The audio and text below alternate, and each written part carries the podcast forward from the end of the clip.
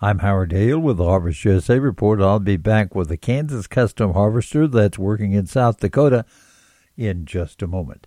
Horseman'sCorner.com is one of the websites that we have through Hale Multimedia, and there's really some good horses for sale on that uh, website. You can visit if you have any interest in horses. Lots of horse information, horses for sale. For example, there's a couple of black Tobianos up there, just the right size and excellent trail horses. If you're one of those people looking for a trail horse, go to horsemanscorner.com, click on the horses and then the horses for sale, and you'll find the horses that are there, some really good ones. Do it today. Our report today is from Kansas Custom Harvester Jim Dibert. And where are you harvesting at this point in time, Jim?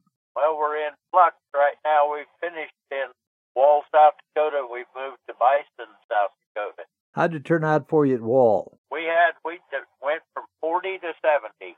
Probably the average would be in the high 50s. Was that a better wheat crop than what they anticipated? Not really. They usually raise better than that.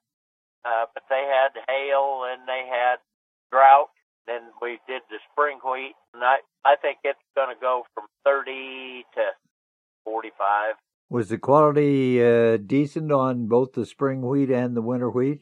Uh, winter wheat was really good quality, and the spring wheat is going to be about uh, 40, or I mean 57 was the test weight on it, and a little low on test weight. It's just the heat got it, but we had really good protein. High as 17. Kansas Custom Harvester Jim Dibert, who's been harvesting at Wall, South Dakota. Thanks for joining us. Always great to have you along. May God bless you. You come back and join us again, won't you? I'm Howard Hale.